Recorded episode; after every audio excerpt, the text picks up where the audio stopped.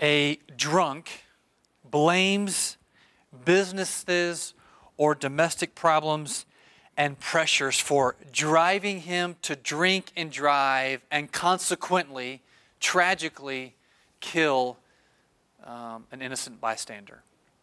A thousand pound man or woman blames the fast food industry for his or her obesity or something that actually has happened in history. President Nixon on May 19th, 1977, years after he resigned as president, said, If the president does it, it's not illegal. All of us, Christian or not, understand and probably take issue with each of those scenarios. Why? Because I believe that the Bible is God's voice, His word written down for you and for me. And whether you're a Christian or non Christian, a religious person or a non religious person, the Bible tells us in Romans chapter 2, verses 15, that God's law, His moral law, is written on our heart. It's called our conscience, our moral compass, if you will. And we, more often than not, know right from wrong and good from bad. In this sec- second sermon in the book of James, we're looking at this big idea our responsibility and God's character and commitment. Our responsibility, your responsibility, and my responsibility, and God's character and commitment. I've entitled this sermon from James chapter 1, verses 13 through 18 this It wasn't my fault. It wasn't my fault. Temptation, sin, and God's commitment to you and to me. My name is Nate. I serve as a husband to Lauren and a dad to four kids. I also serve with the North American Mission Board as well as one of the pastors um, here at Graceland Church alongside and under our lead pastor, Larry Riley. And I want to ask two questions as we're about to read James chapter 1, verses 13 to 18. So swipe on your phone to James or open up your hard copy of the book of James. If you go towards the end, you'll go to the book of Revelation. If you move to the left, you'll run into the book of James. It's after the book of Hebrews. And I want to ask two questions What is not happening? And what is happening in this passage? As we think about temptation and sin, what is happening and what is not happening? Let me read God's word for us. Verse 13, here's what James writes Let no one say when he is tempted, I am being tempted by God. For God cannot be tempted with evil, and he himself tempts no one. But each person is tempted when he is lured and enticed by his own desire. Then desire, when it has conceived, gives birth to sin, and sin, when it is fully grown, brings forth death. Verse 16 Do not be deceived, my beloved brothers. Every good and perfect gift is from above, coming down from the Father of lights, with whom there's no variation or shadow due to change. Of his own will, he brought forth us by the word of truth, that we should be a kind of first fruits of his creatures. This is God's word to you and to me. May God bless the preaching and the listening of it. Let me pray. Father, would you see fit by way of the Holy Spirit to help us understand the Bible? We know that the Bible is your voice, your word written down for us. And we know that we were created to live in alignment to it. And so we need your help. We need grace to believe it and to do it. Give me grace as I preach it. We pray this with expectancy. Amen. Let it be done. So, two questions that are going to help us have an accurate view of our lives. Again, the, the big idea, the main point, if you will, is our responsibility and God's character and commitment. So, to understand our responsibility, to see our lives accurately, uh, I want to ask two questions. What is not happening, and what is happening? James gives us an admonishment or, or a rebuke or correction in these first couple verses in verse 13. You might be tempted to say, and I might be tempted to say, um, I'm being tempted by God, and it's God who is at fault, and He's put me in this situation, and God made me like this, and, and God's the one who gave me this weakness. But James exposes and writes a very, at least for me, probably for you, a very uncomfortable truth, and it's this the evil, the sin, the inclination in our hearts to do those things that we know we should not do does not come from outside of us, but comes from within us. G.K. Chesterton, a theologian, a literary critic who died in 1936, I believe, said this Dear sirs, what's wrong with the world? And he replied, I am. And that is what James is getting at. What is not happening is we don't get to blame everything or everyone. God does not tempt us, He does test us. We see that throughout the Old Testament and even in the New Testament. Tempted, that word there, it's the same word for trials that James uses elsewhere.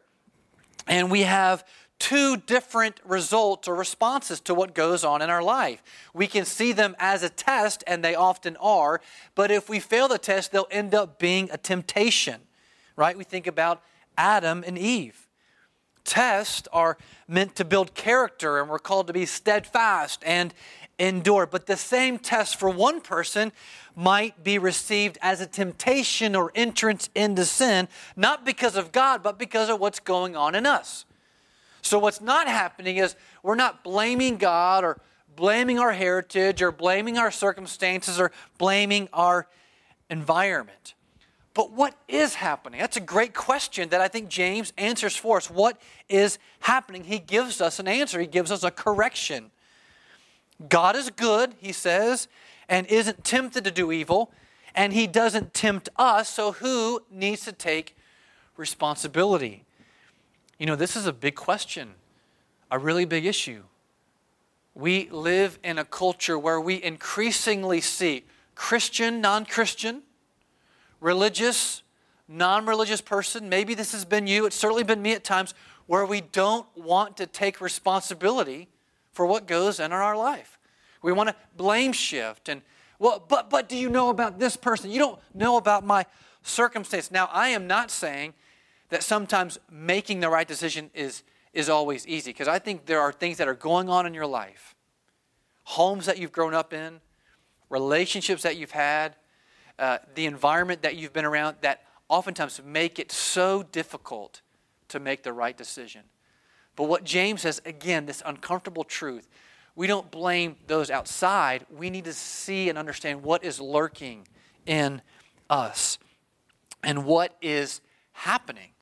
James says there's something going on in us, and he makes a correction. He says, God cannot be tempted with evil, and he tempts no one, but verse 14, but each person, you and me, is tempted when he's lured and enticed by his own desire. Then desire, when it has conceived, gives birth to sin, and sin, when it is fully grown, gives forth or brings forth death. So here's the process of sin that I want you to see. This has been really helpful for me because oftentimes we think of sin as this spontaneous act, and more often than not, that is not the case with our decisions when we sin.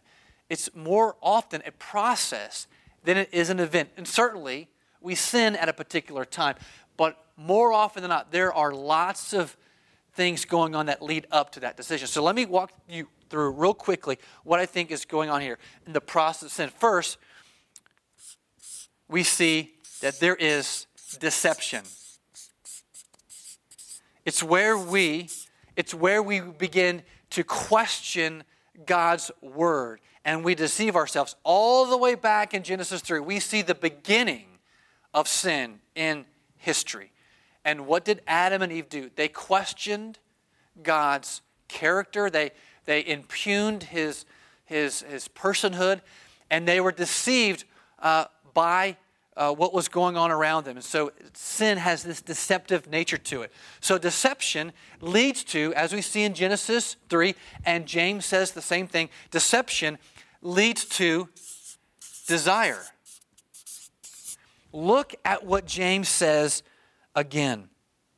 But each person is tempted when he is lured and enticed by his own what? His own or her own desire. The language here is that of a baiting of a hook. No fish knowingly bites an empty hook. The idea, and I'm not a fisherman because I don't oftentimes have the patience, but I know this. The idea is to conceal the hook so the fish does not see the hook. Temptation is appealing, sin is appealing. I would be lying to you. I would not be being honest if I said sin is, is never appealing. Sin is appealing at times, but the danger and the destruction and the devastation that it brings oftentimes is concealed because it looks pleasing to the eye. This will feel good. I need that. I deserve that. It conceals the fact that it's dangerous and wants to destroy us. It's what drives a man or woman to pornography a woman into another man's arms. It's what drives a person to cheat on their taxes. Sin starts with a disordered love, a disordered desire. We deceive ourselves and think that I need that, and our loves and our affections and our desires are disordered, as the philosopher and theologian C.S. Lewis said. And that word deceived means to go astray, wander, literally believing the promise of the lie of sin. So there's deception, there's desire, and then what does that lead to? It leads to disobedience. Leads to disobedience. The, the act. We're deceived, we have a desire, and then we disobey. We act upon our desires. And then what happens? James says, to us. And this is a sobering truth. And you know this to be true. You've seen this as a reality in your own life. It brings forth death. Meaning that sin wants to destroy and kill everything it touches. The results and the effects of sin are terrifying. You know this to be true in your heart. If you're a Christian watching, you can think about times where you've sinned or sin has been thrust upon you, and you can see it brings destruction and devastation. If you're not a Christian, you know intuitively what I'm saying. I want to appeal to you to, to, to not be upset or not be angry or push, push off this truth. We know as we are made by God and created by God to know Him. God has placed His moral law in our heart, and we know intuitively that there's things we should not do and places we should not go, things we should not think. And we've all done that, every one of us. And we can think about how the effects and the results of sin in our lives has brought destruction and devastation. So, temptation and sin is a big deal. Now, just a word of clarification um, you see a beautiful woman, or you see a handsome man, you see a well crafted home or a well engineered car, you can admire physical beauty or exquisite craftsmanship and say that's good and honor God in saying so. But if we add selfish desire to them, then they become occasions for saying, I want that, or I need that, or I deserve that. The problem lies not outside of us, it lies within us. So, just a little self assessment as you're watching this sermon from James chapter 1, verses 13 through 18. If sin is a big deal, and we see James answering the question what's not happening and what is happening, right? What's going on within us? This process of sin, uh, deception, desire, disobedience, and then death. Have you been flirting with sin? Do you have a cavalier spirit or response to sin? Are you involved with sin right now where you are? And maybe somebody knows it, but maybe no one knows it. You know, sin wants to kill and destroy and wreak havoc. And in your heart, I know that you know that. And so we want to have we want to have, we want to have a right understanding what's going on in our heart and what God says about our sin. And we want to take ownership of our sin.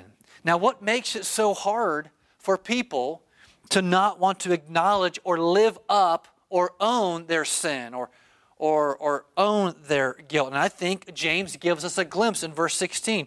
Do not be deceived, my brothers, as he goes on to talk about God's character. But I think looking back to the previous verses, he knows that there are people who are deceived and don't want to believe that. And there's a thing in psychology called the halo effect.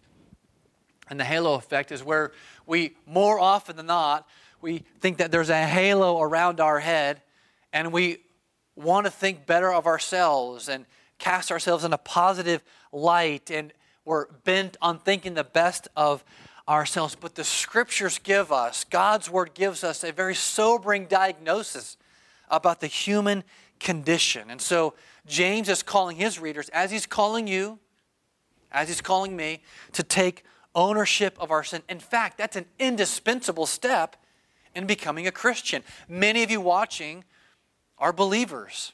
You're trusting in Jesus for salvation. Jesus is your Savior and your King, and you love Him. We love Him imperfectly, but we love Him, and we've received Him in our life, and we're saved, and we're forgiven. But there's some of you watching that you're not a Christian. And, and I want you to know you can become a Christian today, right now. And an indispensable, necessary step in becoming a Christian is to say, I'm a sinner. I'm not going to blame that person or that circumstance. I, it's in me. And Jesus says, I've come to set you free and bring forgiveness. And so that's a little sobering. I mean, thus far, if we ended the sermon, you say, Man, Pastor Nate, this is not the most encouraging, positive message. But it doesn't end there, right? There's several more verses. And James gives us a word of hope, a word of encouragement.